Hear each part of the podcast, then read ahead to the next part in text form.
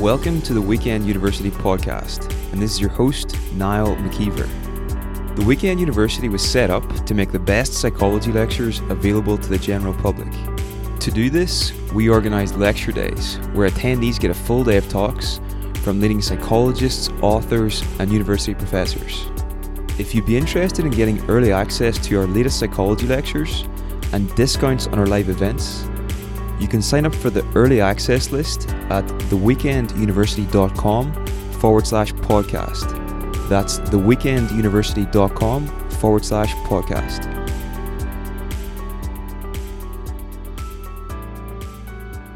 Hi, everybody. That's all true.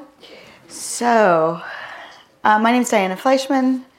I'm American, but I have learned how to say aluminium fairly recently.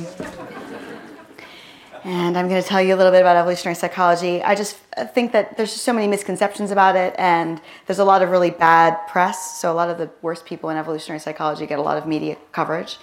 And so I'm going to tell you a little bit about how we do our science and how we generate hypotheses and that kind of thing. So there's going to be some biology, some basic stuff like that. And then I'm going to get straight into some of the more interesting things so that you can really dissect the things that you hear about and think about evolutionary psychology in a more critical way. So there's been a lot of thought about whether or not you can apply evolution to human behavior ever since Darwin. And Darwin said, in the distant future, psychology will be based on a new foundation, that of the necessary acquirement of each mental power and capacity by gradation.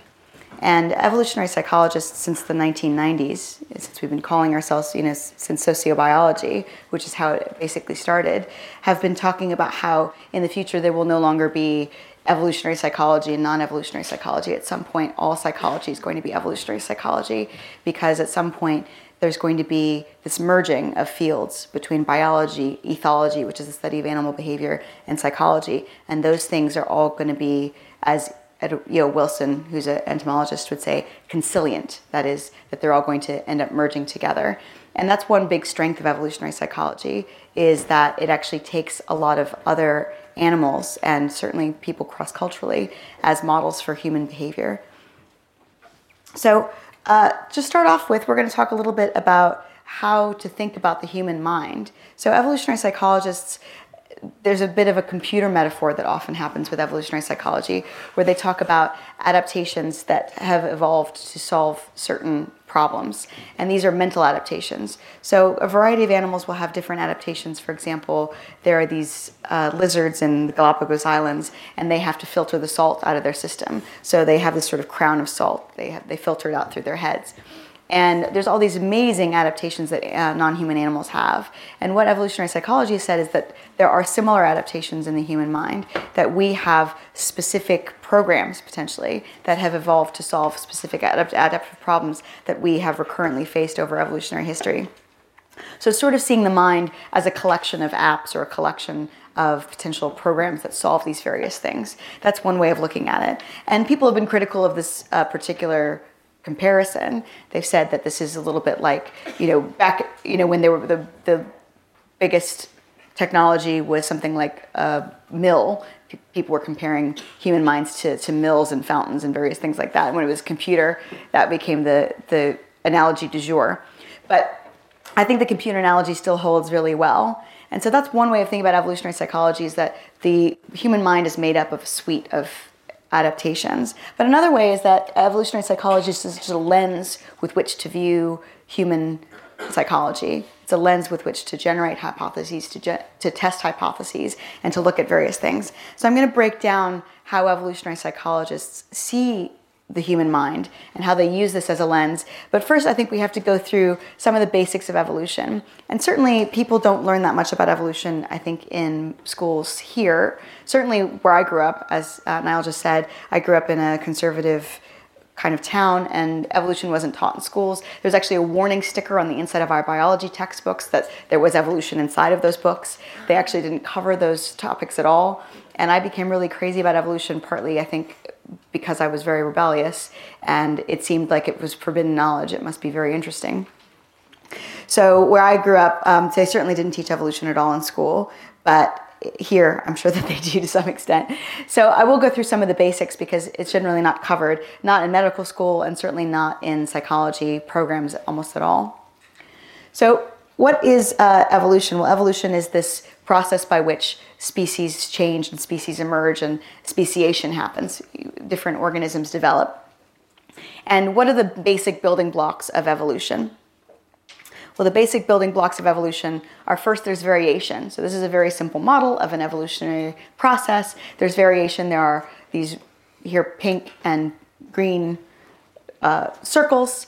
And then over time, if they were to multiply themselves, you would see inheritance. So over time, you see that they multiply, and then the pink ones stay pink in the next generation, and the green ones stay green in the next generation. And then there's some kind of process by which one of them is selected over another one. So the green ones are favored over the pink ones, or the pink ones are favored over the green ones. And then you see that in the process of selection. So in this particular case, the pink ones, I don't know, they ran in front of a bus or something. And the green ones are the ones that you see finally. And that is what is going to end up taking over in the final generation. And that's what you're going to see become species typical, is this what they call a phenotype, which is this green circular form. So that's kind of the basics of evolution. What you need in order for evolution to happen is you need variation, inheritance, and selection. So something important to talk about when it comes to evolutionary explanations is that people get confused about what's called proximate and ultimate causes of behavior. So if I say, why are men taller than women? There's a variety of ways that you could look at that particular question. So one, you could just say, men have longer bones than women do. Well, that's one explanation for why men get bigger than women. I heard recently some feminist scholars say that it's because men are fed better. That is not true at all. And the other explanation would be a more ultimate explanation, which is there has been selection pressure for men to get bigger over time. So let's just talk about like one particular adaptive problem, and this is called the Tinbergen's four whys. He's an ethologist, he studied animal behavior, and he talked about different levels of explanation. So why does a mother breastfeed a crying baby? That is a question that you could ask. And Tinbergen's four whys, one would be to shut it up, obviously. That's the proximate explanation. I would like the baby to stop crying, so I'm going to breastfeed it. That's to shut it up. That's the simplest, kind of most straightforward explanation, right? Then the developmental explanation was that over time, the woman has learned how to breastfeed the baby when the baby's crying in order to stop it crying. So this is kind of a behaviorist learning explanation. She has learned that this noxious stimulus, so this aversive stimulus of the baby crying, stops when she puts her teat in the baby's mouth. And that is a good explanation as any. Then there's a phylogenetic explanation, which is that humans are mammals, and all mammals lactate. Even the weird ones, like echidnas and platypuses, they have like a weird sweat spot where they lactate. They don't really have proper nipples. And so that's another reason why, is it could be this this phylogenetic explanation, right? That we've evolved from species. But then there's also going to be a functional or ultimate explanation, which is what evolutionary psychologists tend to think about, which is this explanation of she's providing her offspring calories and nutrients, helping her offspring survive. And there's also a reason why the baby is crying. The baby is crying because if you are happy when mommy feeds you and you're upset when mommy doesn't feed you, then mom is going to learn how to feed you. So the mom is training the baby's training the mother, and they're reciprocally learning from each other in this evolutionary inspired kind of way. So there are four different meanings of the word why when applied to behavior and these levels of explanation. And evolutionary psychologists tend to think about this kind of what we call ultimate level of explanation. Doesn't mean it's the best one, but it just means that it's a functional level of explanation that we are considering. So there's proximate and ultimate answers to various different questions. So why are men taller than women on average? I covered that one already. Men have bigger bones. You could say men are fed more. You could say that there's a variety of reasons. But the ultimate explanation would be that in all species in which males compete for females, the males end up being larger than the females. And the dimorphism, which is the differences in the sexes, tends to be greater the more the males actually have to fight physically for the females. And so males in our species are about 50% bigger than women are, which means that there was some degree of polygyny, right? that men sometimes had more than one mate. Because in perfectly monogamous species, what you see is the male and the female are the exact same size. And in species where there's sexual reversal, where the females, for whatever reason, compete for the males because some kind of resource allocation has happened, then the females tend to be bigger than the males. So it's the competing sex that tends to get bigger. Why do people grow calluses? Well, you grow calluses because something rubbed against your skin. But why would you grow calluses? Why would your skin do that? Well, for the adaptive kind of ultimate explanation, is it so that you don't injure yourself at a site of repeated abrasion? Why do people like to eat pizza? Well, pizza's good. But you might also say that people like to eat pizza because it has fat and carbohydrates. And these, especially things like fat, were very rare in our ancestral environment, and so that's why pizza is especially tasty, because it's got fat and sugar, which are both comparatively rare, as well as salt. And then why do people get jealous? You could say that people are socialized to become jealous, or you could say that if all other things being equal, a woman or a man basically had no emotional qualms whatever about their partner frolicking around with whomever, those people tended to have worse reproductive outcomes than people who had a problem with their partner frolicking around with whomever. And so that's what you would call the kind of ultimate explanation. So the engine of evolution is actually this, what's called differential reproductive success. So the key to natural selection is differential reproductive success because of heritable variance. So everybody has ancestors. All of you are the product of billions of years of evolution. Each of you have evolved because you have an unbroken chain of ancestors who all managed to find a mate and reproduce. You guys are all the end of a success story of some kind, whatever way that happened.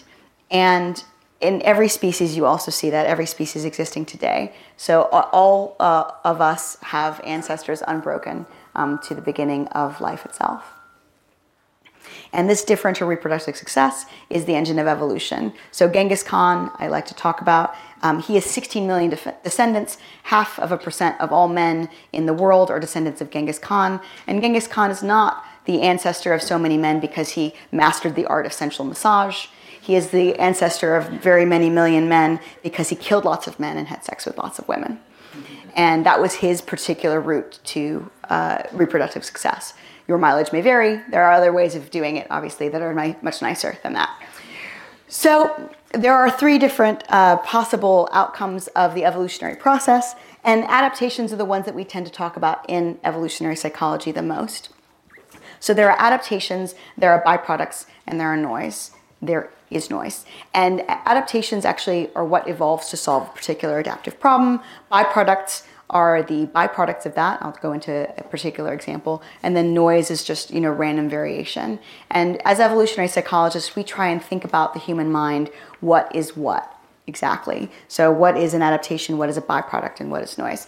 So I'll start off with like a physiological example, and then I'll kind of move on to psychological examples, because people tend to have an easier time grappling with these kind of physiological examples. So let's talk about the umbilical cord. The umbilical cord does lots of neat things. The umbilical cord actually transfers nutrients from the mother to the fetus. It also transfers stem cells. It connects the two of them.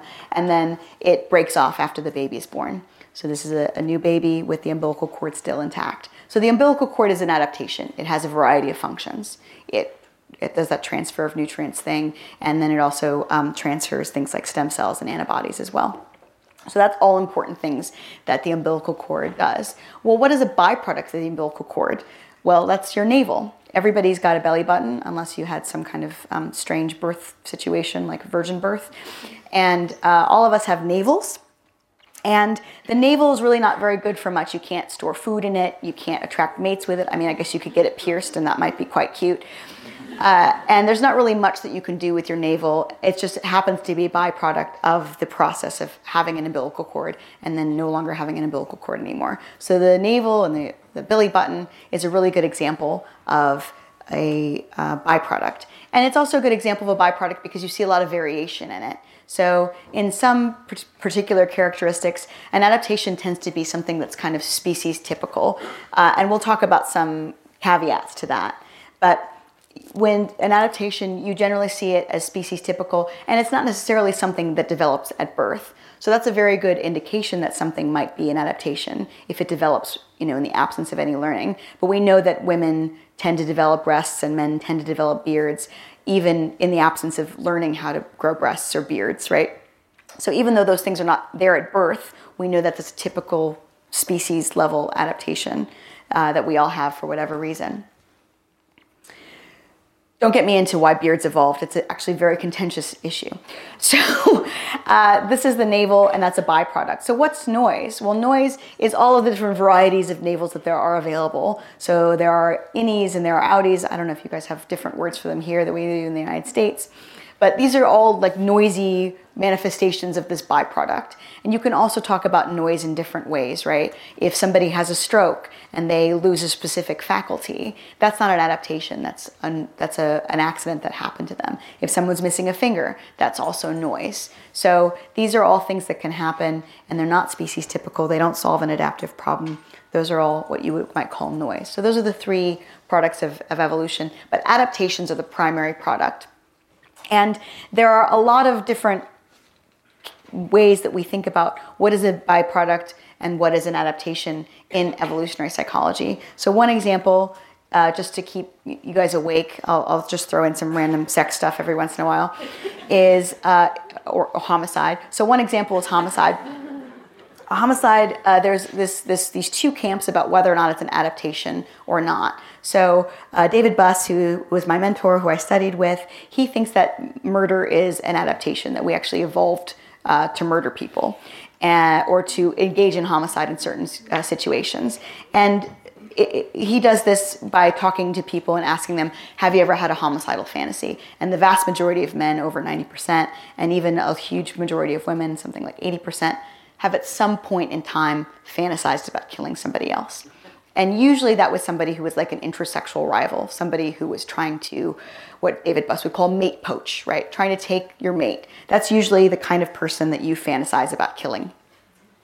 And there's a variety of reasons why people don't kill each other, but in some more ancestral societies, hunter-gatherer societies that might be more like our ancestral past, even something like 20% of men can die from being killed by other men. There are some hunter-gatherer groups like the Yanomami where you're not actually really considered a man until you've killed somebody. And in humans that are in, more Western societies, we tend to not do this for a variety of reasons.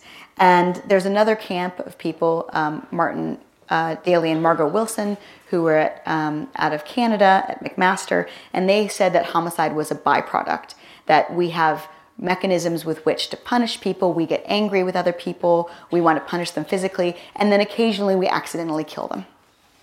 So this is this idea that there's a byproduct and an adaptation reason for homicide. So two different camps of evolutionary psychologists disagreeing about whether or not homicide or engaging in homicide is actually an adaptation. Another one is women's orgasm. So this is an emoji that some people wanted to introduce, and it's called orgasm face. It's ahegao, which I think is Japanese. And of course the Japanese have a word for orgasm face. And that's basically what this guy is. Oh no, I knew that was gonna happen. Okay, so that is, there's two different, so obviously men have to have orgasms in order to reproduce, but women don't. And in most species, females don't have orgasms. So why do females of our species have orgasms? Well, there's a byproduct hypothesis and there's an adaptation hypothesis. Some of the adaptation hypotheses say that women are more likely to get pregnant if they have an orgasm, or a woman who has an orgasm with a certain man is more likely to have sex with him in the future. It's sort of a way of signaling this is a good guy to keep having sex with. Whereas there's also a byproduct hypothesis, which is that women have orgasms simply because there's a portion of fetal development in which we are androgynous, right? In which we're mixed male and female, and where we have the beginnings of ovaries and testes all together. And why do men have nipples? For the very same reason, right? Men's nipples are not very useful. Men's nipples are a holdover. They're a byproduct of that androgynous phase of when we were in fetal development. And so people say the same thing about, for example, the clitoris. It's a holdover from this period of time. And the fact that some women manage to have fun with their clitorises really is neither here nor there. It doesn't really help them breed. And that women who can have orgasms and cannot have orgasms reproduce at similar rates. So these are the kind of adaptationist versus byproduct hypotheses about for example, female orgasm. So these shows you that there's a really plethora, there's no like one evolutionary psychology hypothesis about any given issue. There's usually two competing camps, two competing hypotheses, or very many competing hypotheses about where the origin of something is, whether they say that it's an adaptation, a byproduct, or noise. So these are examples of kind of natural selection, well, mostly. Well, there's another form of selection that happens. So natural selection is whether or not you survive or not, which is necessary for reproducing. It's pretty hard to reproduce after you're dead. But there's also something called sexual selection.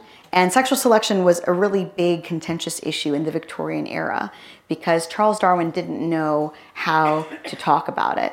He said, "The sight of a feather in a peacock's tail, whenever I gaze at it, makes me sick," because he didn't know how to explain it. Here you have this huge train of feathers, and actually it is very bad for the peacock. They have some difficulty running away from predators, and it's a huge burden on them. So why have they developed it? And why do peacocks and not peahens develop it?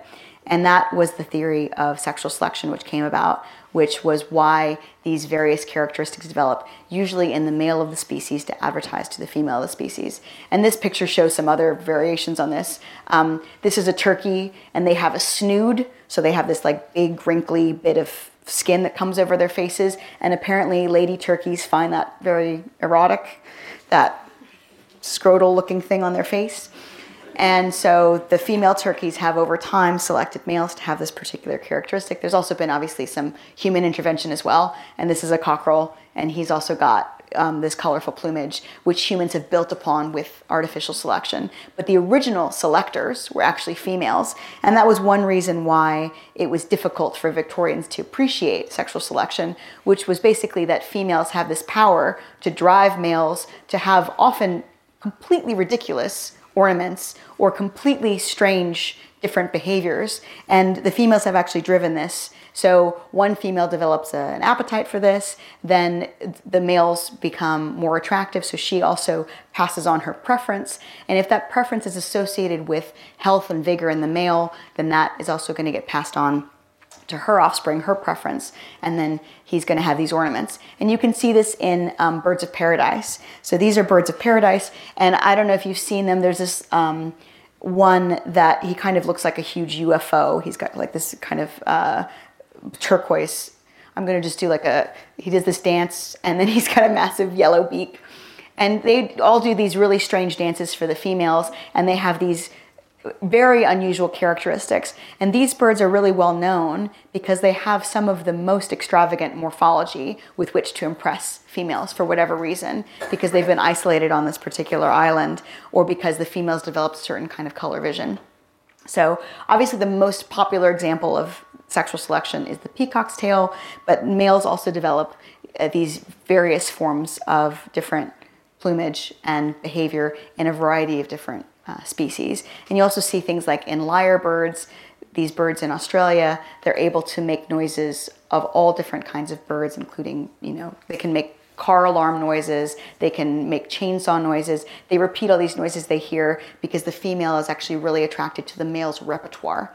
The more different sounds he can make, the more attractive she considers that.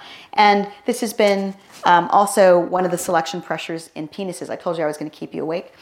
These are all different strange animal penises. This is a damselfly penis. Don't ask me how it works. And these are also different kinds of non-human animal penises, and they have various different functions. So one of their functions is obviously to please the female, but another function that they have is to potentially displace male semen or to displace another male.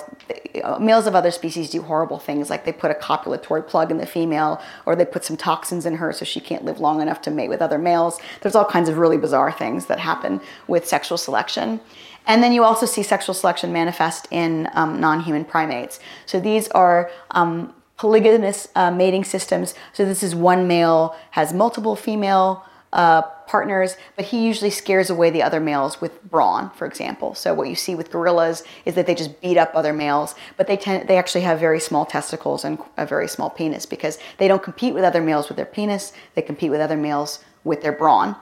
But in multi-male, multi-female groups, what you see is these larger, more complex penises. You see, and that's due to female selection. The females are choosing different, more complex penises because they have a choice of many males. The male hasn't already been chosen for them by beating up all the other possible suitors that they might have had.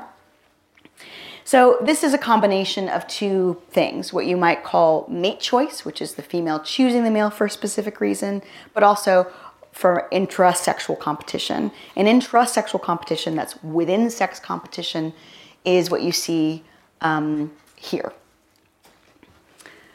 So these are two elephant seal males, and elephant seal males get really big and they develop these like this huge blubber, and they also have these kind of fangs, and they really hurt each other in this kind of competition. And these two males are competing with one another. Something like only 1% or 0.5% of all of the males of the elephant seals will actually get to mate, because they do this competition, and one male usually will have a harem that is the whole beach, all the females. The biggest male, who weighs tons, actually will beat up all the other males, and the other males are all kind of scattered around, being incels, you know, not really knowing what to do with themselves.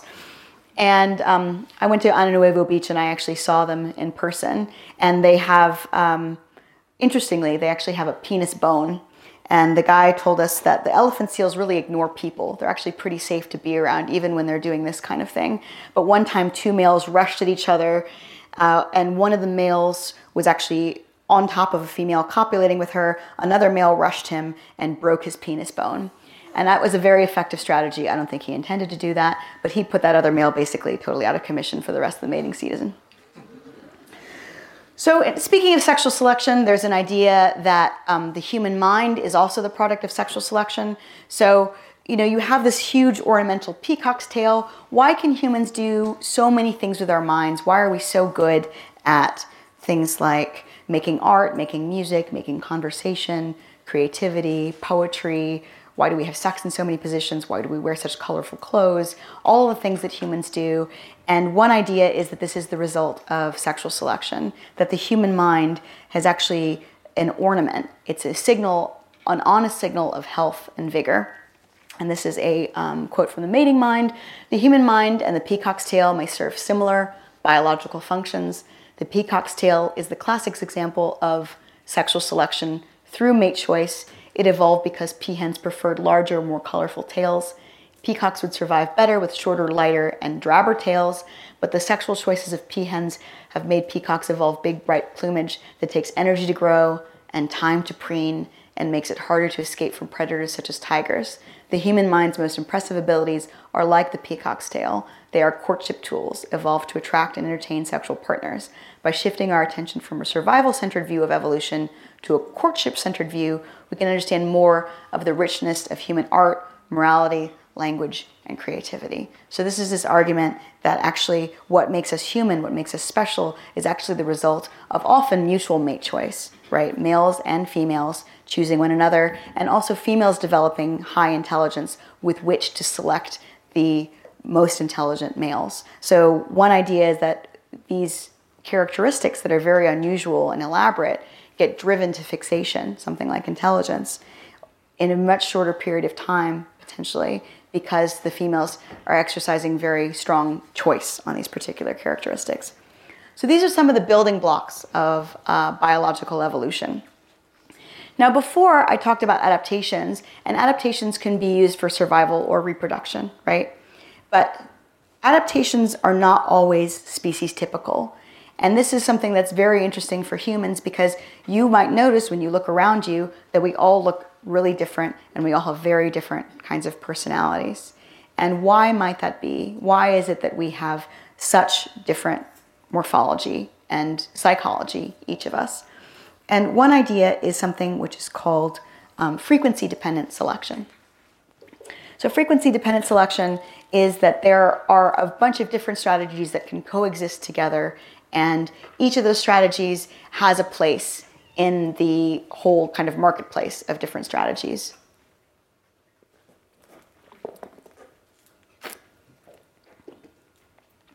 So frequency-dependent selection requires that the payoff of each strategy decreases as its frequency increases. And I'll give you a human example here in a second after I finish talking about the fish. But they're these bluegill sunfish, and they have these heritable differences, and there's two different kinds of morphs of the male, right? So the male has got sort of a harem of females, and they're all laying their eggs, and he's fertilizing them, and he's keeping other males away because he wants to make sure that all those eggs are going to be his babies, right?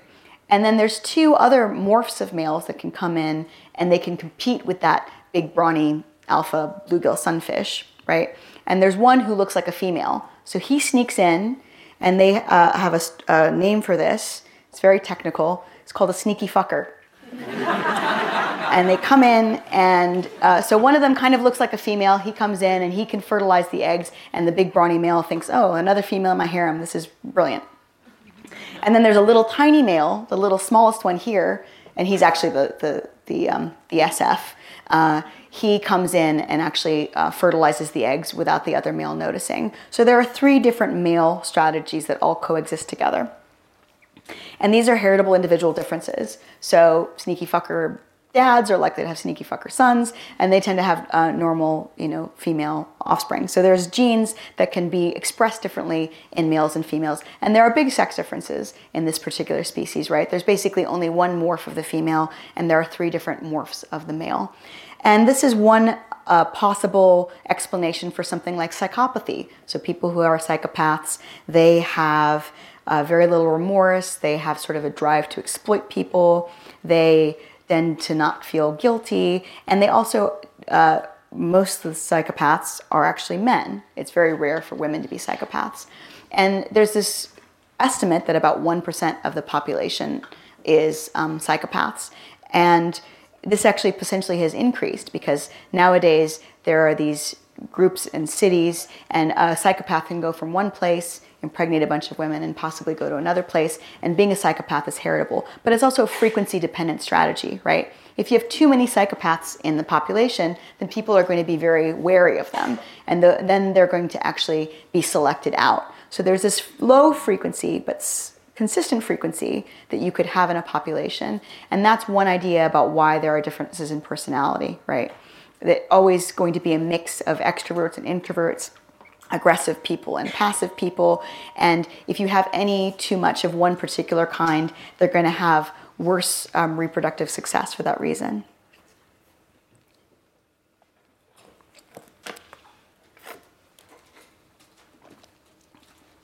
So talking a little bit about evolutionary psychology, what actually did our mind evolve to do?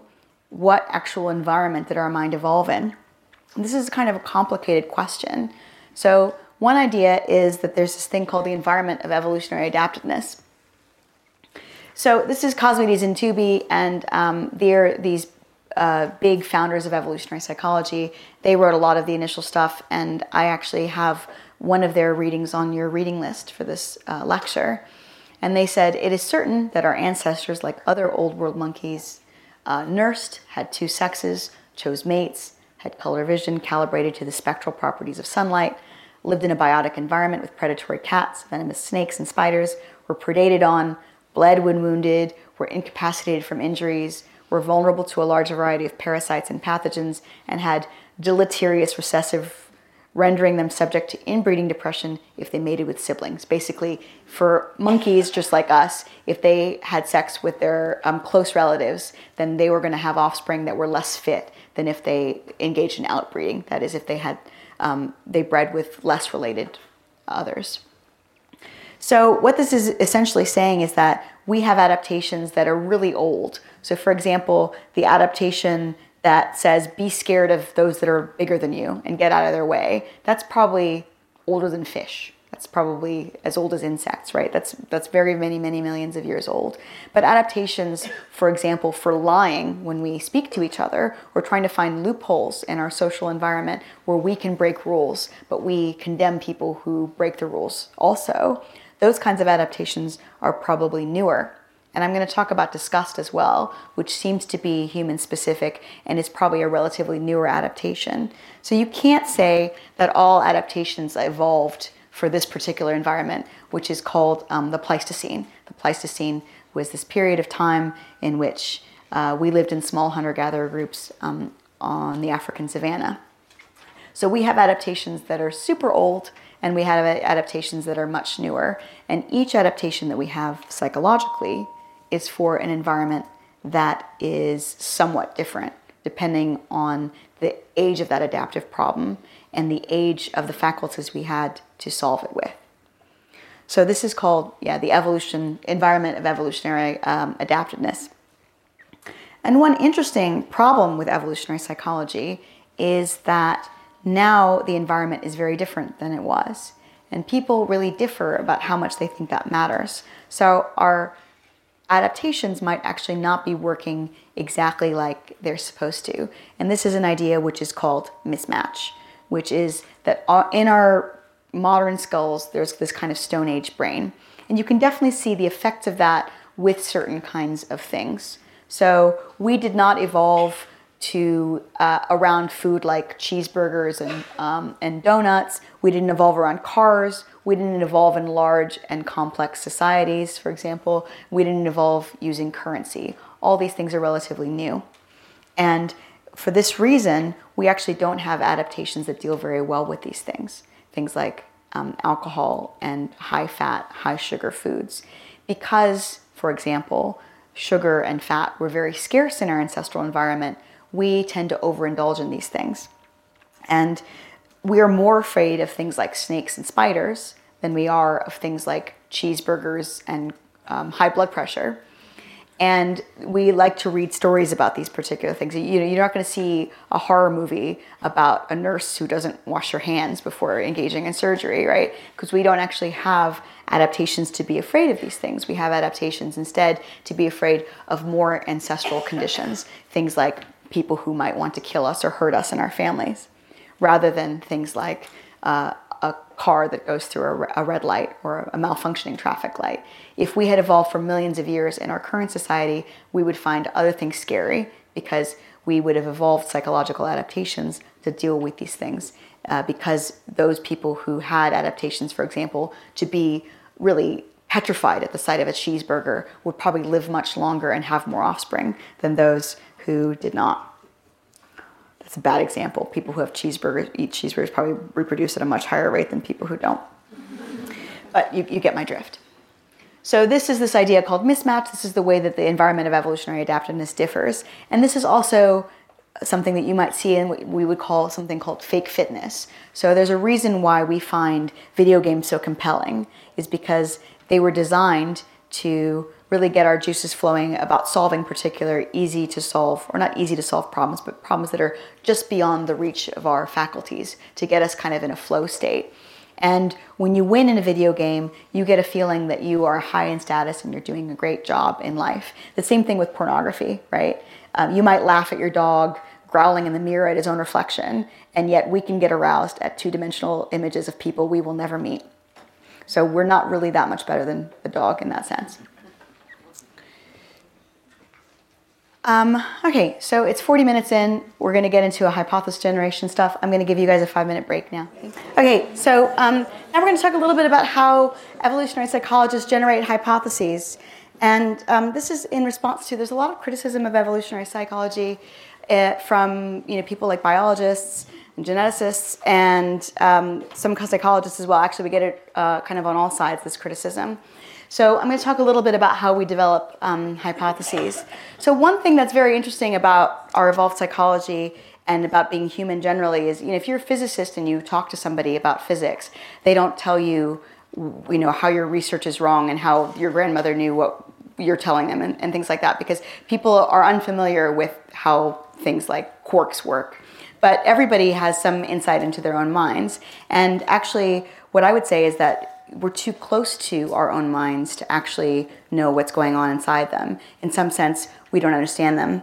And I think that some of the, most productive people in evolutionary psychology and in psychology generally have been, on the autism, Asperger's spectrum, because for them, things that we understand kind of intuitively, the mind reading that we have intuitively it seems more exotic and in need of explanation. And I have found this. And also, if you think about human behavior the way you would think about any kind of non-human animal behavior, then you would also have this experience where if you're looking at, you know, human interaction, like there's a David Attenborough documentary playing in the background, and you're looking at human interaction this particular way, then it makes the familiar exotic enough that you can actually dissect it and disentangle it and think about people's interactions. So William James said, "Ask for the why of any instinctive human act. Why do we smile when pleased and not scowl? Why are we unable to talk to a crowd as we talk to a single friend? Why does a particular maiden turn our wit so upside down? The common man can only say, of course we smile. Of course our heart palpitates at the sight of the crowd. Of course we love the maiden, that beautiful soul clad in that perfect form, so palpably and flagrantly made for all eternity to be loved." So this common man idea is that for these, you know, sort of neurotypical people, but even people who are just not looking at human behavior in this alternative way, everything just seems really obvious and effortless. And that's exactly what you would expect. You don't want, you know, evolution doesn't want us thinking about our own behavior and our own adaptations and our own psychology in this kind of meta way, because it would really interfere with things. And that's why evolutionary psychology is not as easy to do as just merely introspecting, because we're really unaware of a lot of what we do. And part of that is also how we communicate to other people. There's this sort of analogy, which is with the press secretary of the mind. Your conscious mind is what conveys your motivations and your desires to other people. If you were running a government and you were going to assassinate somebody or start an illegal war, you wouldn't tell your press secretary. And in the same way, you are often not aware of your worst motivations because you don't want to tell those to other people. So these things, I reminded, David Buss did this study of asking people about their homicidal motivations. And I was talking to this guy about the homicidal motivation study. I said, "Have you ever had a fantasy about killing somebody?" He said, "No, of course not. I would never have such a fantasy." And then about 15 minutes later in the conversation, he said, "Yeah, when I was a teenager, I used to do bare-knuckle boxing." It's like, you did bare-knuckle boxing and you never thought about killing any of the people that you were bare-knuckle boxing with. I found that difficult to believe. So there's two ways of generating hypotheses. There are these top-down, theory-driven way of generating up, or there's this bottom-up way of generating hypotheses. And these are the two ways that evolutionary psychologists look at things. So I'm just going to talk about these, what we call adaptive problems. These are recurrent problems that we've experienced in our environment, and actually thinking about how do they work, right? So there's different kinds of adaptive problems, and if we're thinking about the human mind, we're thinking about what were the kinds of problems that we had to solve all the time that would have been very important for survival and reproduction. So one of these is the must-solve kinds of problems. So there's must-solve problems versus beneficial problems. If you're going to live in an environment, any environment, you have to be able to solve the problem of finding nutritious food. If you're going to have descendants, you have to solve the problem of finding a mate, right? And you also have to avoid things like lethal infection. But things that are beneficial are things like avoiding mate infidelity and things like detecting the compatibility of a mate's immune system. And this was some research that was done where women actually smelled men's t-shirts, and they found that women were more attracted to the smell of men who were slightly different than they were on a set of genes that has to do with the signature of the immune system. So the reason that we have sex at all is actually so that we can create new combinations of organisms that are less susceptible to infection. Because if we were all clones, then if one of us got a flu and died, all of us would get a flu and die, right? Because we would all have the same genetic signature on our immune systems. So one thing that you want to do if you're going to sexually reproduce, and maybe some of you will consider it, is that you would like to find somebody with an immune system that's somewhat different than yours, so you can make a new immune signature. There's also problem frequency. So you think about how often these problems might have been around in the ancestral environment. And there are different ideas about what our ancestral environment was like, as I said, and how old some of these adaptations were or are. So there's high impact, high frequency adaptive problems. So that's like finding a food and finding mates, right? These things are really important and they influence you a lot, whether or not you manage to solve these particular problems with your psychological machinery. There's also high-impact, low-frequency adaptive problems, which are things like avoiding kidnapping or avoiding homicide. There are some groups in the world where there's very little warfare between groups and there's very little kidnapping. And then there are groups like the Yanomami in Venezuela and Brazil, and there's a very good ethnography that I would suggest, which is called Yanomamo, where a Portuguese woman at 14, she gets separated and gets kidnapped by them, and she ends up having, I think, 3 or 4 different husbands because she's kidnapped and taken from group to group. And for these women in these particular societies, being kidnapped and taken to new groups and homicide is incredibly common. So that's a very high impact, but potentially low frequency problem. It could be that there would be a skip in generations, you know, between when anybody, when there was any warfare. But there's pretty good evidence that warfare is part of our evolutionary history, and we have adaptations that might be, well, I'm going to use designed as shorthand, but evolved in order to help us deal with these problems. And there's also low-impact, high-frequency adaptive problems, like avoiding ectoparasites. And that's what I'm going to talk about also a little bit later, which are things like ectoparasites, or things like ticks and leeches and bed bugs. And something like a bed bug is pretty gross. They also have a horrible mating strategy, which I will not tell you about. They're just like horrible in every way. But they kind of do this breakfast, lunch, and dinner. They bite you 3 times. But they actually don't really communicate a lot of disease. They take some blood out of you, and they obviously cause skin lesions that diseases can get into, whereas things like ticks and mosquitoes can actually give you diseases. And I see all of you kind of holding your skin. We'll talk more about that later. So what would you postulate, you know, is in the human mind is what we would call, as evolutionary psychologists, design features. So let's say you found this robot on Mars, and you were trying to figure out, without actually examining it directly, just from a distance, what does this robot have to have as its design in order for it to have survived and exist where you see it currently. So you know that if it's moving, it has to have some way of getting energy. You know it has to have some way of avoiding getting sand in its gears. You know that it has to be able to withstand the solar radiation, the temperatures that are on that particular planet. And in the same way, we know that we have lived through this kind of environment and that we have design features, what evolutionary psychologists call it, that we have in our minds to solve these particular problems. And because evolutionary psychologists, there's no like gene for jealousy, there's no gene for disgust.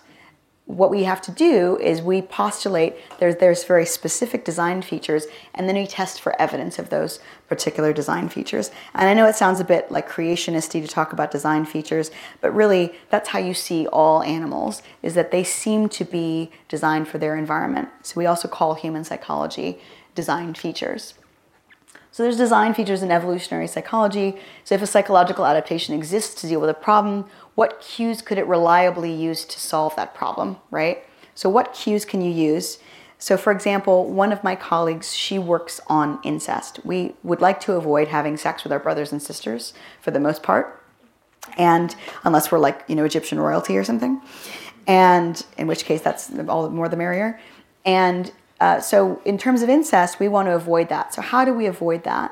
Well, we avoid that through a variety of cues that we can use. One of those, for example, is that if we see a child nursing at our mother's breast, then we will develop a sexual aversion to that child. Or if you grow up for a long time with someone else and you know them from when you're a very young child, you probably won't be sexually attracted to them.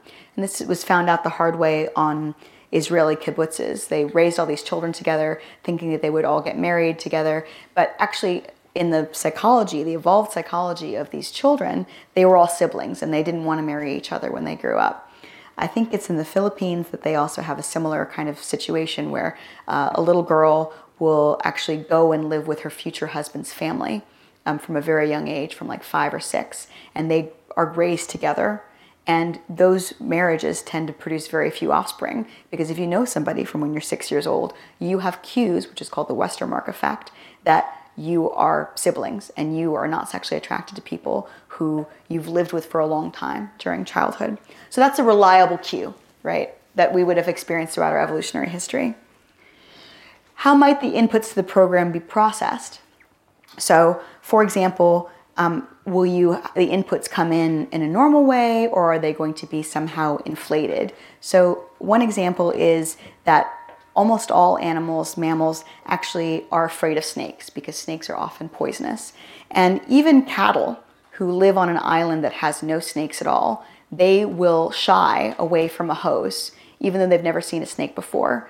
So if you were to call it roughly a snake detection program or a snake detection module, that's going to be much more sensitive than it actually needs to be, or actually it needs to be sensitive.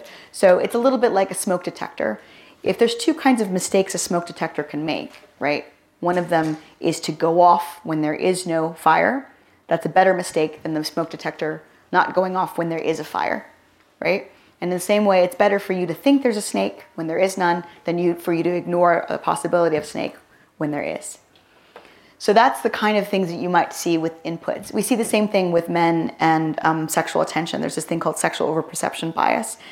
For men, they perceive women's smiles, whatever the barista's doing, as sexual interest, even if it's not, because men actually inflate what they think is sexual interest. A woman who's just being friendly might seem sexually interested to a man because the mistake of thinking a woman was sexually interested when she wasn't is less costly than the mistake of thinking a woman is not sexually interested when she is. What behavioral outputs might you expect? So we'll talk more about that when we talk about disgust. And how might learning or culture modulate the expression of the psychological adaptation? Would you expect it more or less depending on the environment or the culture in which people are living? So I'm going to talk about an example, which is something that I work on, which is disgust.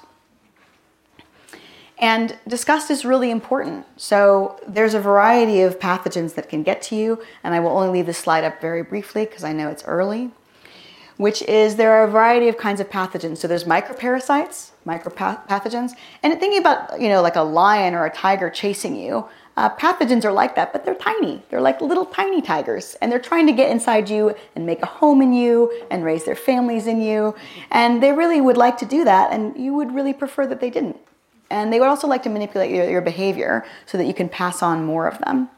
So microparasites are things like bacteria and protozoa and viruses, which get into you and they're microscopic. And then there's macroparasites, which are things like helminths, which are things like worms, and arthropods, things like ticks that want to eat you from the outside. So these are all pathogens that we see. And speaking of consilience, we see mechanisms to avoid these behavioral mechanisms in many different non-human animals, but disgust seems to be uniquely human. So just briefly, I'll say that we have this immune system that has this incredible complexity. It's just amazing at actually targeting pathogens once they get inside of us. But the immune system is actually, it's really costly to fight off infection once it gets inside of us. If you even get a vaccine, it can increase your metabolic demands by something like 20%. So it can actually be really difficult to have the energy to fight off infection, all other things being equal, and also considering the kind of environment where you wouldn't have necessarily had all the calories you wanted. Both the pathogen and the defense can cause damage. So when people die of tuberculosis, they're actually dying because of the immune system's response is killing the lung tissue rather than the actual pathogen itself. Pathogens can induce behavioral change. So for example, rabies can cause delirium and can make animals aggressive because it wants to pass itself on. So it changes the behavior of the organism. And the pathogen has certain desires for your behavior that you don't have for your own behavior. Pathogens can make you more susceptible to other pathogens. And also, as my former advisor always likes to say, it's bad to be dead. When you're dead, you can't find mates, you can't find food, you can't take care of your offspring. Being dead is really not optimal for most of the things you want to do as an organism. So what's ideal, actually, if you're trying to avoid these pathogens, is to avoid disease actually before it gets inside of you. If there's a way for you to actually screen the environment and avoid contexts in which there's disease. And this is one of the big endeavors of evolutionary psychology. And you see these behaviors in non-human animals. So for example, in these birds, the amazing thing about baby birds, which I would really wish for small children to learn, is their poo actually comes in this like little membrane. It actually comes in its own nappy. And the mother can just pick it up like this and chuck it out like a piece of chewing gum. How great is that? Babies, take note. And so this is the way that the mother keeps the nest clean. She also lines the nest with different kinds of plants that can keep infectious diseases from getting inside. And there are some animals like chimps and orangutans who just make a new nest every night so that pathogens can't actually infect them in the nest that they are sleeping in over and over again. And then there's also grooming behavior. Animals spend a lot of their time grooming, all day, every day. They groom thousands of times. They shake their heads and they swat their tails to avoid things like ectoparasites getting on their skin and taking their blood and transmitting disease. So these are behaviors that animals engage in to avoid disease. So these are just more that I'm not going to go into a huge amount of detail, just a couple of interesting ones. Even sheep don't, eat where they poo. Like, they know to selectively forage away from that. There's grooming and preening. Birds will line nests with different plants that are toxic to different parasites. And then you also, if you've ever watched mice copulating, and who hasn't, you see that after they copulate, they spend a lot of time cleaning themselves. They clean their genitals, and then they usually have another go. But they will clean themselves over and over again because they're interacting with another, and they want to make sure that any parasites or pathogens don't have a lot of time to get inside their mucous membranes. You also see infanticide and cannibalism, for example, in hamsters. If a hamster has one sick offspring, she'll kill it and eat it so that it doesn't infect the rest of them. So these are all disease avoidance behaviors that non-human animals have. But I'll tell you one last one. This is anting. This is so cool. When ants get scared in their response, they actually spray formic acid, and formic acid is anti-pathogenic. So if a bird feels like she needs a good clean, she'll actually go and stir up an ant's nest and actually wait for the ants to spray formic acid on her because it's going to get rid of her parasites. And then this last one is cleaner fish. These are fish cleaning each other. These little guys. They have this sort of like uniform. They have this stripe. And so fish come over to them and they allow themselves to be cleaned. They even open their mouths, and they never eat the cleaner fish, even though they could. And the cleaner fish, they have this kind of arrangement. And there's a whole lot of actually very interesting fish psychology that goes into this, where if there's other fish watching, the cleaner fish do a better job so that they'll get more client fish coming on. I'm not actually kidding about that. It's really amazing. So all of these behaviors are actually to prevent pathogens and parasites from infesting the animals.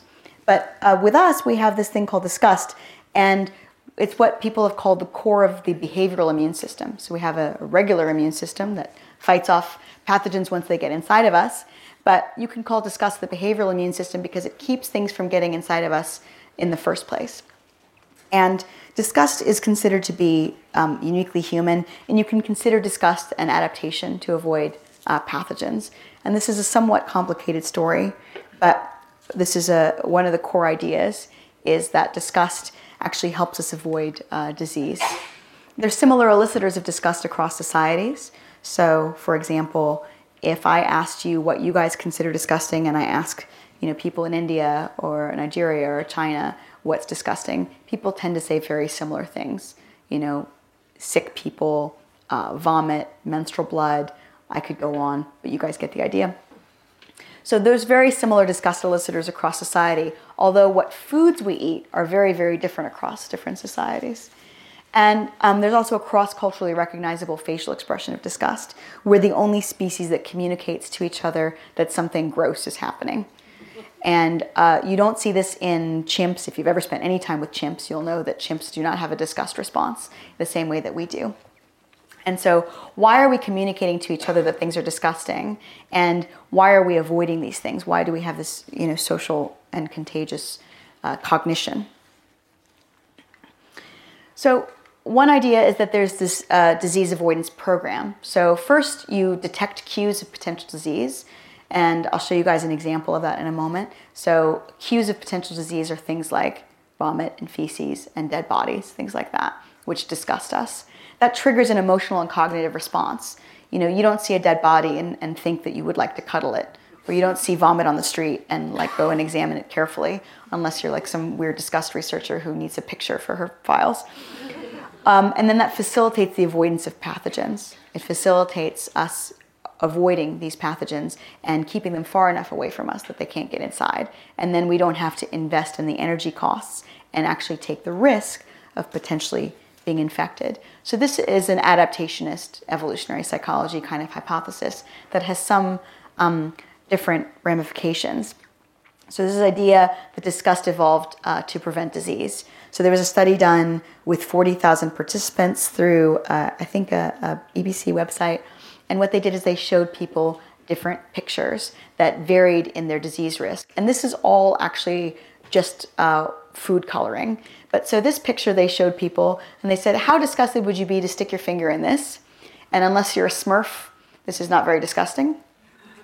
And they said, how disgusted would you be to stick your finger in this? Maybe a little bit more so. It looks a little bit more like a potential, disease product. And then finally, how disgusted would you be to stick your finger in that, right? And people were more disgusted the more it looked like a potential human product. And so that is one indication that potentially disgust evolved to prevent the risk of disease. But one problem with disgust is that there might be mismatch, there might be various things going on that might prevent it from having the relevant outputs.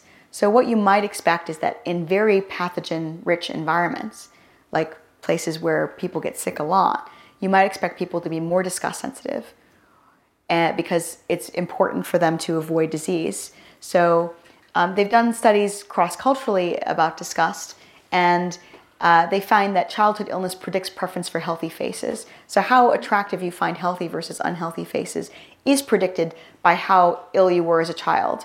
So this is what evolutionary psychologists would call like a cost-benefit analysis or trade-offs. So what you might do is if you had a mechanism to detect disease, the mechanism might say, if you live in a pathogen-rich environment, then calibrate this particular adaptation to be more sensitive. So, for example, if you lived on an island full of snakes that were venomous, you might be actually more sensitive to possibly seeing a snake. Your snake detection hardware might be more sensitive. In the developed world, people who are more sensitive about contagion report fewer recent infections. If you ask people, would you drink after a friend's water bottle? Those people report fewer infections. But it doesn't seem that disease prevalence in a country predicts disgust sensitivity. People are not more disgust sensitive in places like India and Bangladesh and Nigeria than they are in places like Wales, which it might not be what you expect. And in a rural Bangladeshi sample, disgust sensitivity does not correlate with self-reported health. So one idea, and if any of you have ever read something like Guns, Germs, and Steel, is that we actually live in a much more pathogen-rich environment than we probably evolved in. There's many, many more pathogens in somewhere with a very large population density. And that's only been for the last 10,000 years. So one possibility is that we just don't have the ability to calibrate to this very high prevalence of disease. Another possibility is that people really differ in how robust their immune systems are, and it's difficult to measure. So you would expect that people who are more immunologically robust would actually be less sensitive to disgust, because disgust has, various costs. If you're very disgust sensitive, you might avoid interacting with people who could be helpful to you. You might avoid interacting with possible mates. You might avoid eating food that could be nutritious, but it has a bit of fuzz on it. You're not sure, right? So people who are very disgust sensitive, there's a certain cost to that, and you wouldn't expect people to be disgust sensitive all the time. So one thing I'll talk about is a recent kind of area of research and how we develop this evolutionary psychology hypothesis around it. So one problem that is not actually very prevalent in the modern environment, but that was incredibly prevalent ancestrally and throughout mammals and birds and even insects, is that there are parasites. And as I said, parasites really would like to make a home in you. They would like to eat you.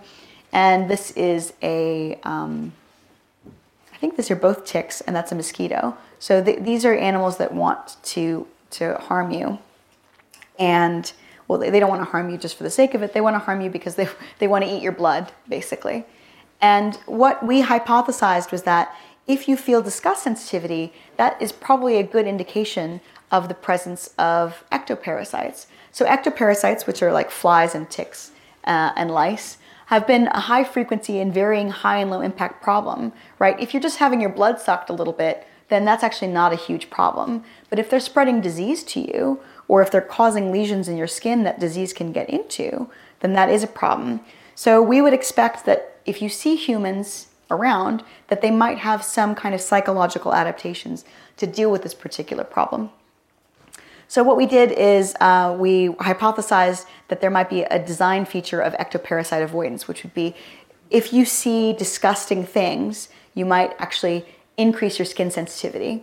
And you know, we weren't actually sure if this is possible. One problem with adaptationism is that you have to kind of use what you've got, right? It would be great if we were telepathic. Telepathy would come in really handy. You would know if your partner was thinking about somebody else. You would know if your kid was thinking about running into the street. We don't have the machinery to develop telepathy, unfortunately.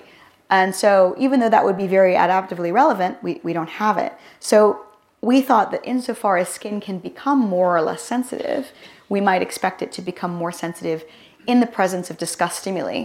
So if you see a dead carcass, for example, that's a pretty good indication that there are things like flies and ticks and lice around, which might want to suck your blood. And so the hypothesized pathway is that you would see a disgust cue that would increase your skin sensitivity in some way, shape, or form, and then that would reduce your ectoparasite burden because it would cause you to be more likely to experience feeling them on your skin, and thus more likely to pick them off, for example.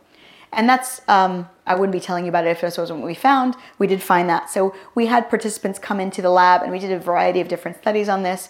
They either looked at disgusting stimuli, or they looked at fear-inducing stimuli, or they looked at neutral stimuli. And then we measured how sensitive their skin was with what's called a monofilament. So this is actually a very small nylon filament that's used to test diabetics. It's used to see actually how good your circulation is, how good your nerve endings are in a particular area. And so what we did is we looked to see how sensitive people's skin was once we had disgusted them. And we found that their skin sensitivity, this is an increase in skin sensitivity, was really increased after they were exposed to disgusting stimuli. And we did other horrible things to our participants, like we had them watch a aquarium full of maggots for some period of time. The people in the neutral condition had to look at a nail in the wall, I think, for a full minute. And so we had a variety of different conditions. But again, this is this interesting idea about possible constraints. So we had two different ways that we measured skin sensitivity. This is a point-to-point discrimination. So this is actually testing to see how far away or close together you can discriminate 2 points. So for example, if they're only a centimeter apart on your back or half a centimeter apart, you might actually perceive them as 1 point versus 2, versus the monofilaments. And we actually didn't find an increase in skin sensitivity, because you can't do anything about how close together your nerve endings are, but you can do something about how sensitive your nerve endings are to pressure. And that's potentially moderated by some immune cells. I have an immunologist colleague who has an idea about how this might work. The same way that you feel itchy when you have inflammation, there might be low-level inflammation that happens when you're disgusted that actually mediates this process of your skin becoming more sensitive. So this is an adaptationist kind of paradigm where we're saying, actually, we have an adaptation that disgust is this input, and the relevant behavioral output is skin sensitivity and potentially picking off ectoparasites. So that's a kind of way that talk about hypothesis generation in evolutionary psychologists. And I'm happy to talk, I didn't get into stuff like sex differences or anything, but I'm happy to do that in the Q&A. What I'm going to move on to now is some other criticisms of evolutionary psychology that are very common, and talk a little bit about what I think about them, whether they're founded or unfounded. So this is a mob coming for the evolutionary psychologists. There's criticisms of evolutionary psychology. One of them is falsifiability. People say that evolutionary psychology is unfalsifiable. Unfortunately, it is not unfalsifiable, because recently I have had my dissertation work, something I worked on for a long time, not replicated in a large-scale study. And I'm here to tell the tale about how that all happened. So my PhD research basically was, I was looking at a hormone called progesterone. I don't have time to go super into the details, but the idea was that when women have higher progesterone, which happens in the latter half of their menstrual cycle, they're going to be more vulnerable to disease. So women are more likely to get infections at this time of the month than they are at the beginning of half of the month. And some other studies have shown that people who have recently been sick are more attentive to cues of disease. Like, they're more attentive to people who have potential disfigurements. And if somebody says, I'm very likely to get sick, I'm somebody who gets flus and colds often, those people are also more likely to have stigma or be averse to people who might be exhibiting disease cues, right? And I can go into that more a bit later if you would like to in the Q&A. And how much is this disease, is this vulnerability? It looks like about 15%. So women are about 15% more prone to infection luteally than they are follicularly. Not a very easy word to say, but during the first half of the menstrual cycle. So what I predicted was that women would be more disgust sensitive. So if disgust sensitivity, it's not always good to have it at 10 because it's very costly, it costs a lot of attention. So you might expect your disgust sensitivity to be calibrated to how immunologically sensitive you are, right? You might expect that if you're more vulnerable to disease, you might be more disgust sensitive to be more likely to avoid disease. And what I said is that you would see increased progesterone would lead to decreased inflammatory immunity, and then you would see increased disgust and disease avoidance to compensate for that potential vulnerability. And I found a correlation here, this is just a token graph, between disgust sensitivity and progesterone in about 70 women in my dissertation. But what I did in my dissertation was I showed women photographs of disgusting things, and they rated those disgusting things as how disgusting they were, and we found a correlation between progesterone. But these other people came along, and they did not find the same effect. So they actually measured 375 women, repeated. They did a much better study than I did, and they did not find the same effect, but they asked women questions. They said, imagine stepping in dog poo, imagine seeing some moldy leftovers in your refrigerator. And what these people out of Glasgow found was that women were not more sensitive to disgust. And so one idea is that my hypothesis is wrong. That's always a possibility, right? It could just be that this was not a reliable enough cue of potential vulnerability to disease, that I just got a false positive. That's a perfectly reasonable hypothesis. It could be that the disgust sensitivity increase is really dependent on how it's measured.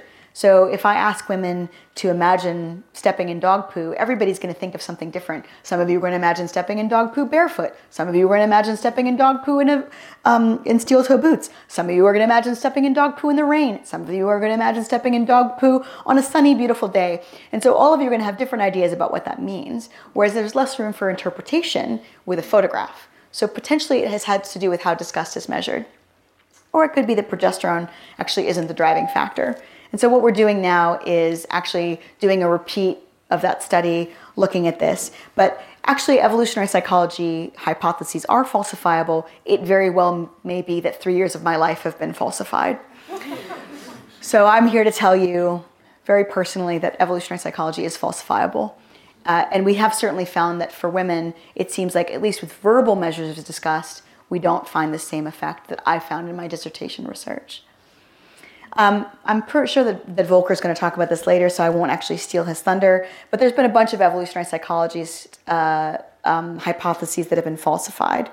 So the premise that evolution influences human psychology itself has not been falsified, and I don't think it can be, otherwise you'd have to falsify evolution itself, but certainly these middle-level kind of hypotheses have been. So one of them is kin altruism and homosexuality. One idea is that men who are gay are better at taking care of their nieces and nephews. And that's how homosexuality evolved.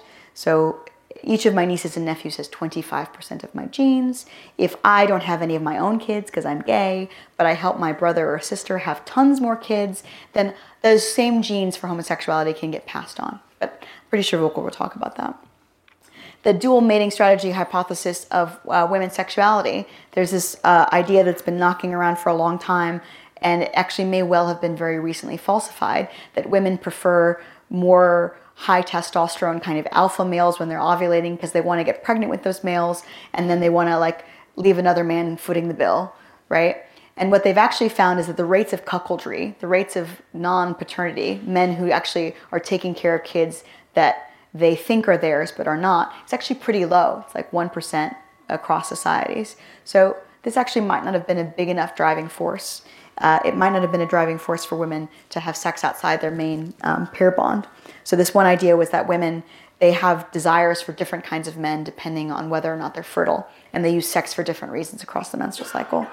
This may or may not be the case. This is one idea that is potentially falsified. It seems that women have more sexual fantasies at ovulation when they can get pregnant, but it actually doesn't seem like they prefer men who have super different characteristics in larger studies that they've done.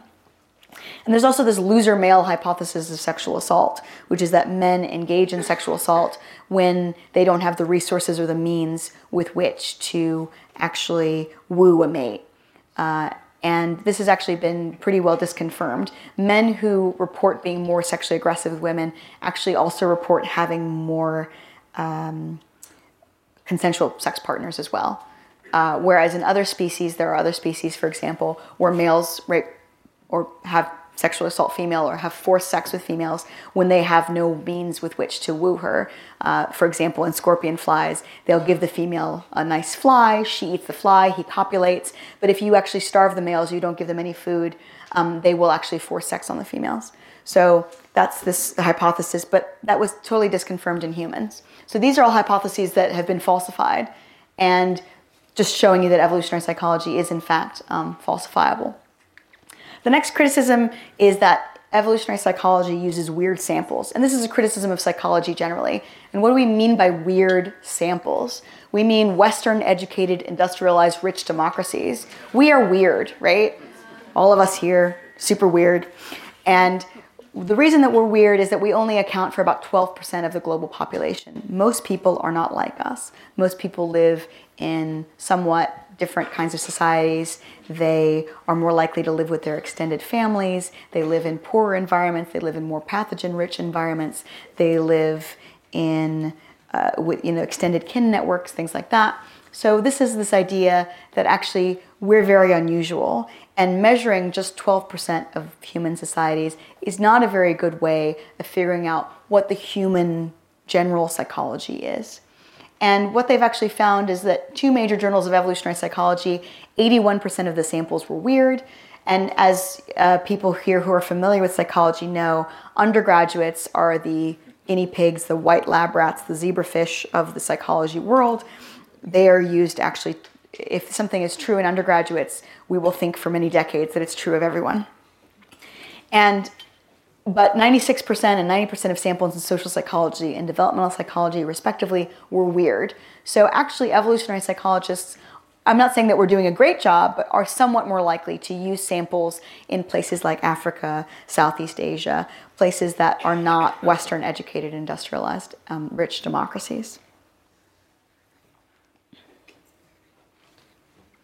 Another criticism of evolutionary psychology is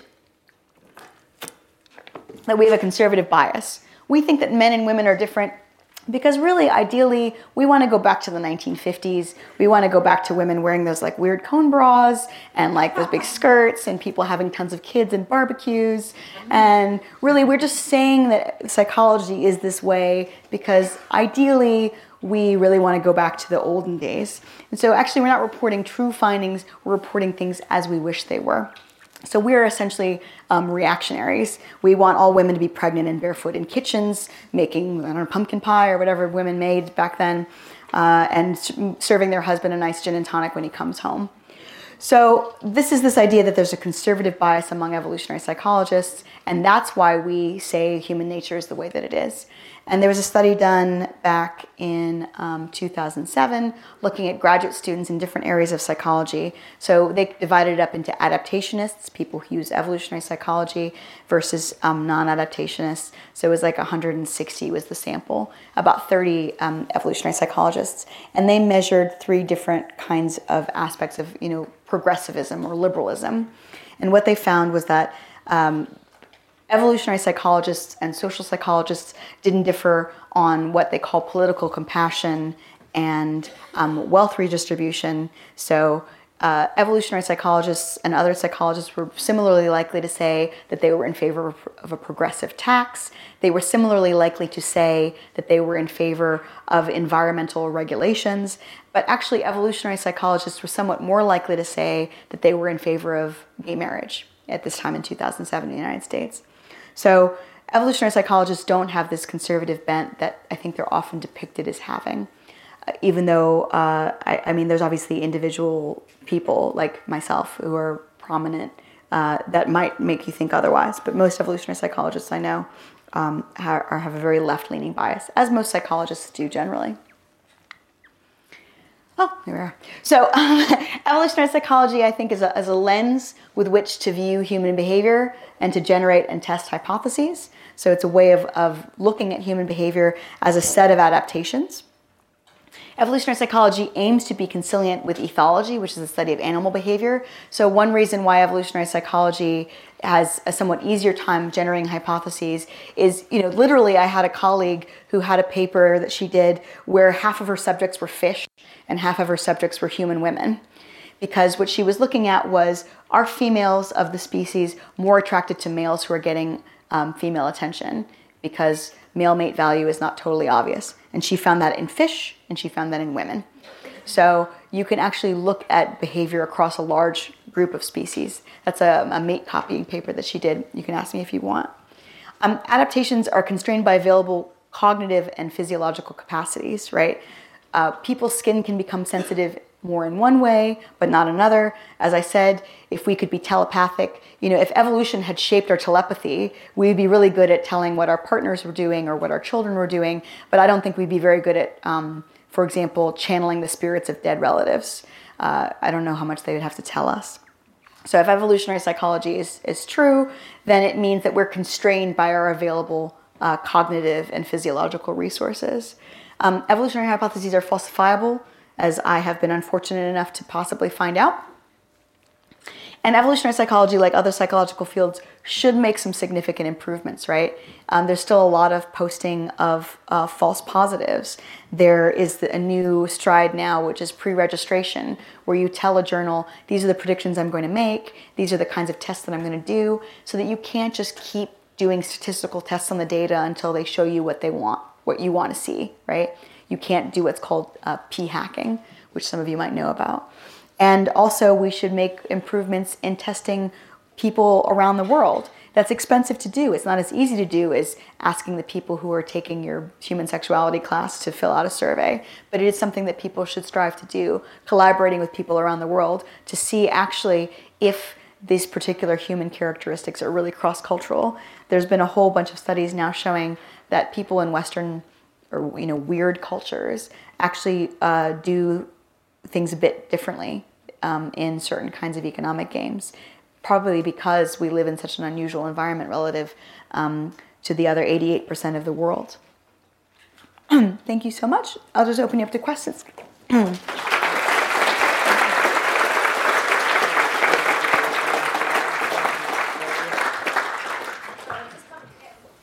Brilliant talk. You haven't spoken about co-evolution at all. Those cleaner fish are a good example of co-evolution, and that's a sort of two-way. There must be more than two-way, three, four-way evolutionary factors going on.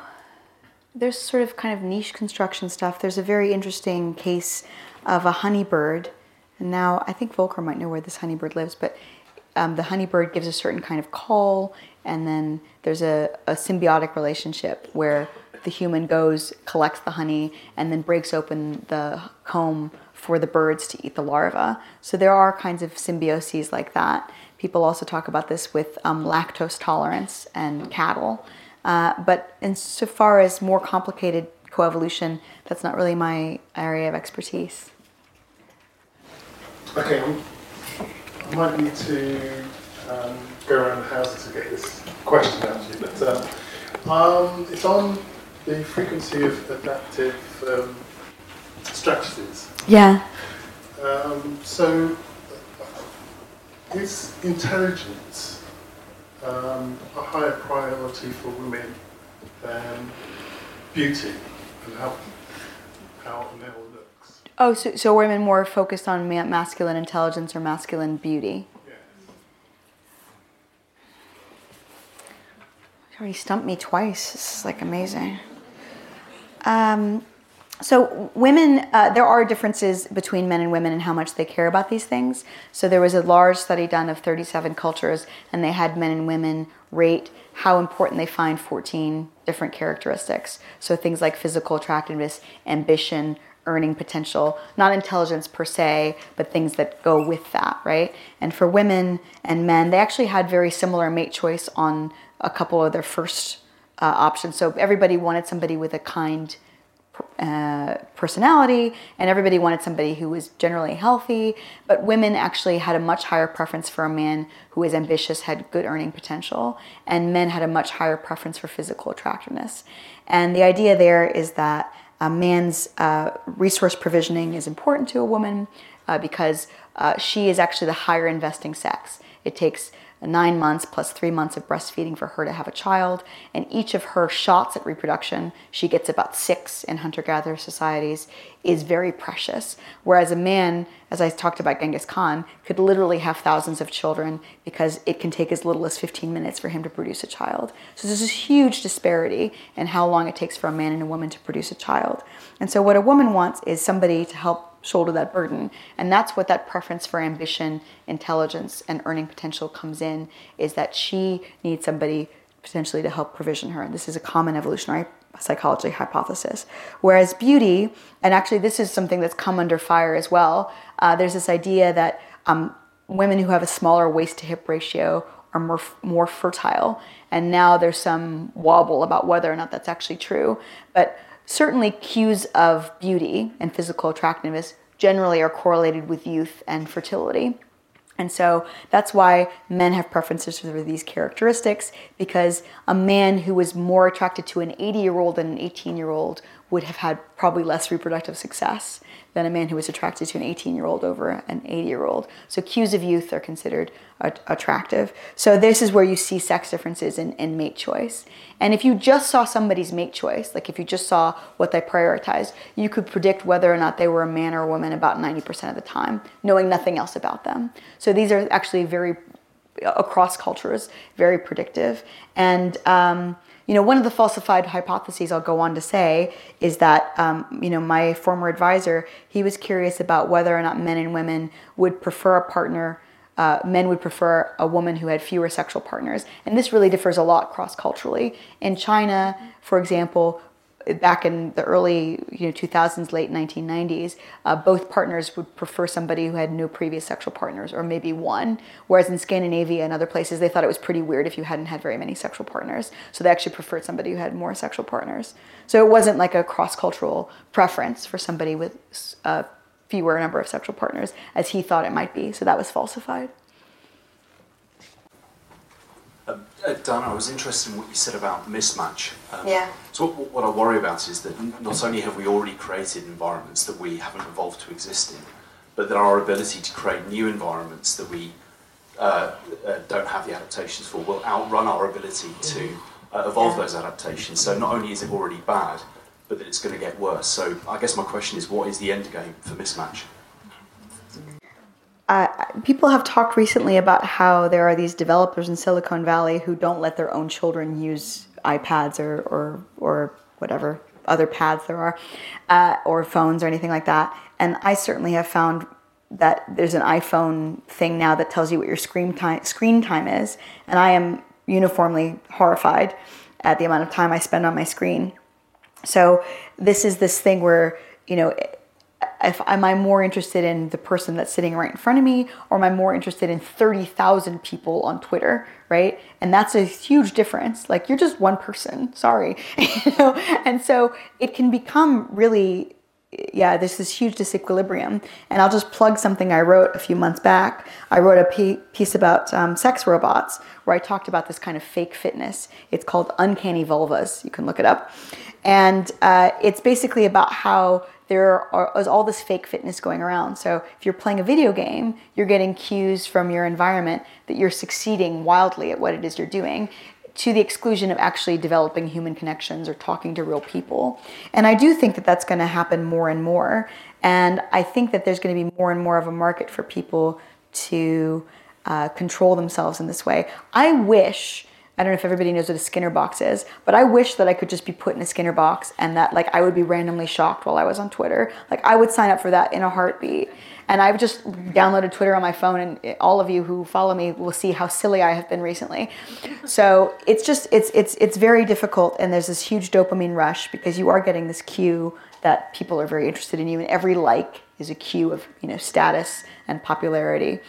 And I don't know what the end game is, but I do think evolutionary psychology has a lot to tell us about why that can be so compelling. Hi, and thank you for an interesting talk. Sometimes I'm really interested in evolutionary psychology, but at the same time, sometimes I kind of wonder about exceptions that there are out there.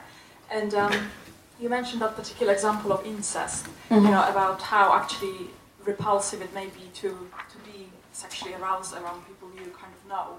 But then, from a clinical psychology point of view, which I'm studying at the moment, what we find is that actually there is a lot of incest out there in terms of sexual abuse, that people are attracted, and apparently majority of sexual abuse that takes place is among people who know each other, whether it's sibling or parent and children. Mm. And I just wonder kind of what your view is on that. So it's kind of that exception of what evolutionary psychology would normally suggest.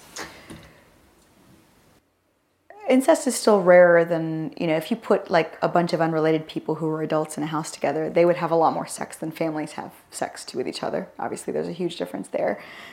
One thing that I would say is that the official records often don't make a distinction between step-parents and stepchildren and biological parents and biological children. So if a man adopts his wife's daughter when she's 13 and he's 40, and then he starts having sex with her at 16, it's actually not incest. That's potentially familial relations.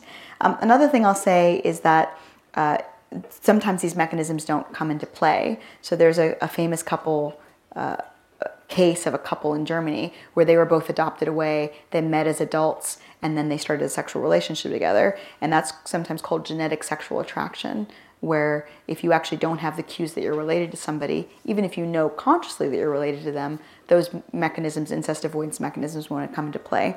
So these mechanisms don't always work perfectly, obviously. And then there's also, we're much more incest avoidant than we kind of need to be. So if you have one-off baby with your brother or sister, it actually doesn't have that high rate of birth defects. You see royal families obviously thrive for a long time, like Egyptian royal families and in Russia, where people who are somewhat related are having children. And then the recessive alleles, it takes quite a while for anything terrible to happen. So we find it disgusting, but not so disgusting that we don't sometimes engage in it when other factors say that it could be beneficial. So it's not a perfect mechanism, but I would say, yeah, if you put a bunch of adults who are raised together in a house together, they'll have a lot less sex than adults who haven't been raised together, a la Westermarck, yeah. Thank you. Diana, thank you very much for the work you're doing. Thanks. Would you comment on how evolutionary psychology can inform ethics and law? Well, I'll just do that in 30 seconds. I give a talk called The Evolution of Morality. It's on YouTube.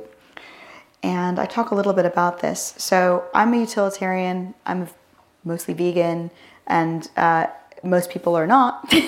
And I think that there's a lot of mechanisms. So for example, there's this thing called the moral circle. It's very easy to have empathy and compassion and care for those people in your immediate family. It's more difficult for people outside your immediate circle.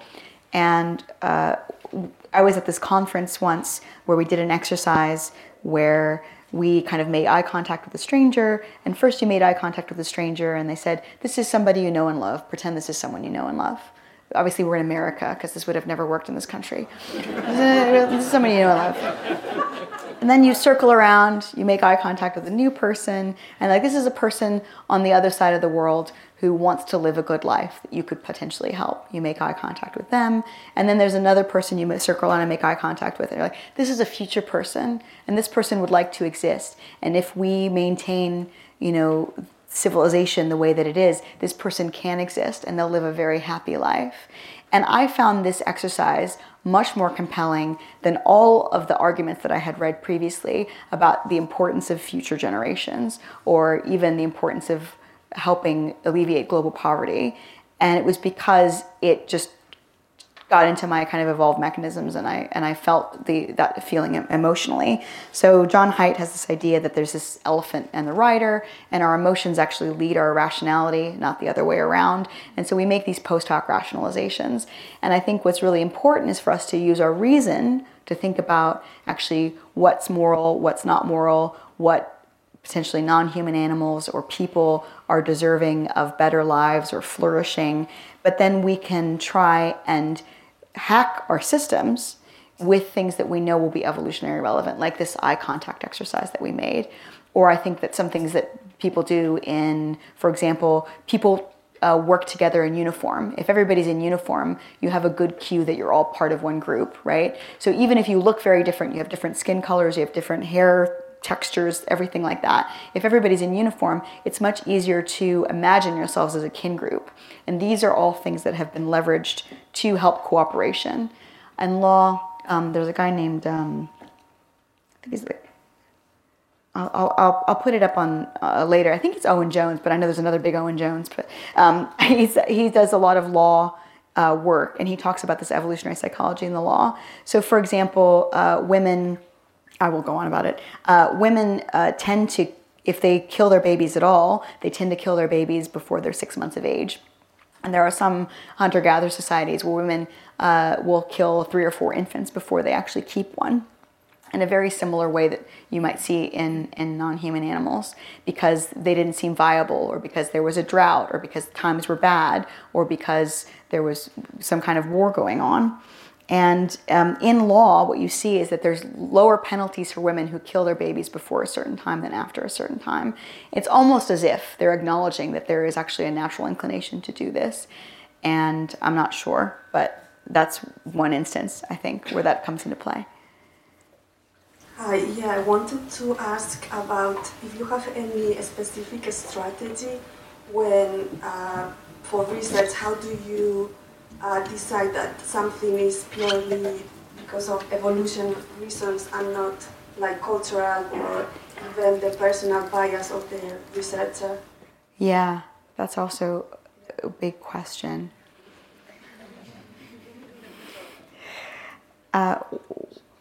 So it's almost impossible for people to prove things one way or another. There is this research done, for example, on spatial cognition that says that there are sex differences. Men are better at rotating objects in space. The idea is that this was helpful for men to navigate. And they've actually shown this in 5-month-old babies, that male babies are somewhat better than this than female babies. And people still say that it's a socialized characteristic, even if you show it at 5 months of age. So it's quite difficult to demonstrate this to anyone's satisfaction. It seems to me that people are much more willing to accept a notion like the patriarchy or toxic masculinity than they are to accept, for example, that women are coy and act ambivalent about sex, because all mammal females act coy and ambivalent about sex, not because women are socialized to be coy and ambivalent about sex. So I think it's a more parsimonious explanation that we're like all other mammals, rather than that every culture on Earth has socialized women in a very similar way. But I digress. I would basically just say that it's really, people have different views on that. I tend to think that a conciliant explanation, something that fits in with what we know about the animal literature or fits in with an adaptationist hypothesis, is more likely to be true. Obviously, there has to be evidence for that, and there is definitely researcher bias. That was part of the reason why this study was done about whether or not evolutionary psychologists have a conservative bent, because people were saying, you guys are just making up what you want to hear. And actually, evolutionary psychologists, they're presenting their findings not because it's what they wish for. It's not like we thought to ourselves, wouldn't it be great if there were sex differences and women were crap at reading maps or whatever, or men were really much worse at reading facial expressions. We didn't think that to ourselves. These findings emerged, out of a real cause. And so, I think that's all I have to say about that. Sorry. Hi there. I was really interested to hear about the immune behavioural system and perhaps whether endopsychiatry is under the remit of the evolutionary psychology, and how excited you are by being able to change the way we behave as animals in terms of our microbes. Oh, the microbiome stuff. Yeah. How excited is the field about that? Wow. Yeah, I still don't know how much the microbiome is going to make a difference. There's only a few people working on that. And I'm quite excited about it. I like microbes, and I actually went to a whole conference about this this topic recently, where they took people's swabs of people's mouths. We definitely know that if someone obese has gastric bypass surgery, and we see after they have gastric bypass surgery, those people who are successful in maintaining a lower body mass, we see different bacteria in their gut. There was a study of a woman who had a fecal transplant, which is where you get feces from somebody else. I won't go into the details, but she got that from her daughter, and then she had been slim all her life and she ended up overweight. So there's these ideas now that potentially bacteria are affecting our moods and our personalities. And that is a really interesting example of, there's symbiosis, but there's also potentially adversarial interactions. So there might be bacteria in your gut. You eat a lot of sugar, those bacteria reproduce a lot. And we don't know that maybe those bacteria have a means with which they can make you crave sugar so that they can maintain their populations. Maybe they can manipulate your behavior, or maybe, I'm a big fan of fasting. I think fasting actually takes some control back to your person, away from your microbiome. But this all stuff is very speculative at the moment. But yeah, I'm super excited about it. Thanks very much. It's a really interesting talk. I'm completely new to the subject, so I'm not familiar with the criticisms or the strengths of the subject at all, but a couple of thoughts just arose whilst you were talking.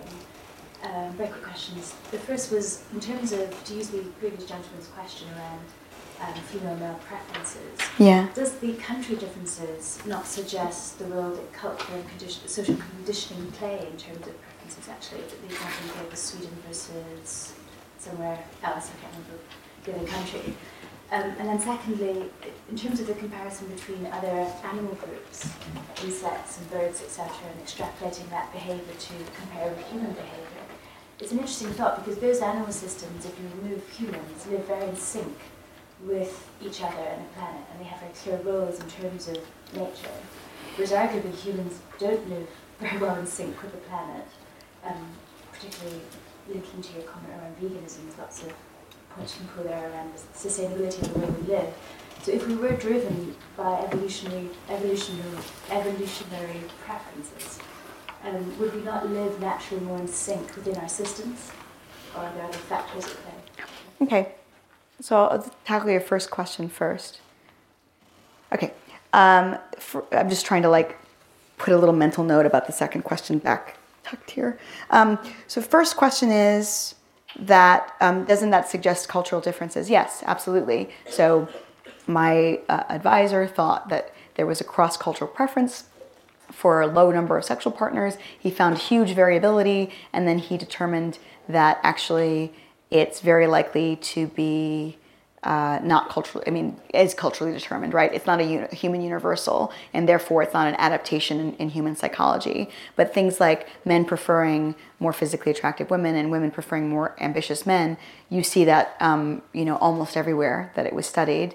I don't think we saw any differences between those. So if something is cross-culturally true, universally true, then the implication is that if something is a human universal, that it is also possibly something that evolved rather than is culturally conditioned. And culture and evolution work together, right? Culture also undergirds things. We tell women how wonderful it is that they take care of their babies, and we celebrate maternal love, not because women otherwise would throw their babies in bins, but because we want to encourage the existing psychological infrastructure. Women don't take care of their babies because culture tells them to. They take care of their babies because we're mammals, and all mammals take care of their babies.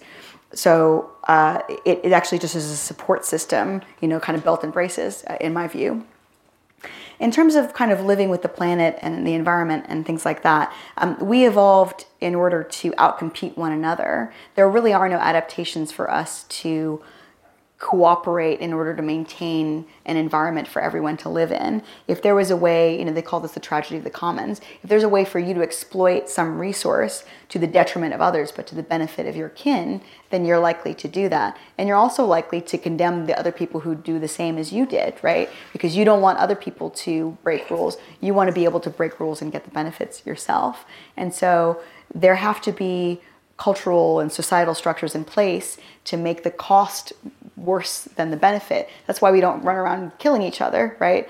If you've seen the movie The Purge, it's terrible, but it kind of shows that there are costs and benefits that society imposes, and those work together with your evolved mechanisms. And so I don't think that we live in sync, because we have these desires for comfort and pleasure that actually supersede any ability that we have to cooperate to maintain something like the environment.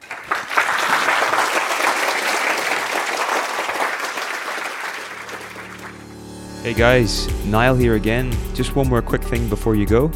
If you're interested in getting early access to our latest psychology lectures and discounts on our live events, don't forget to go to theweekenduniversity.com/podcast and enter your email to sign up.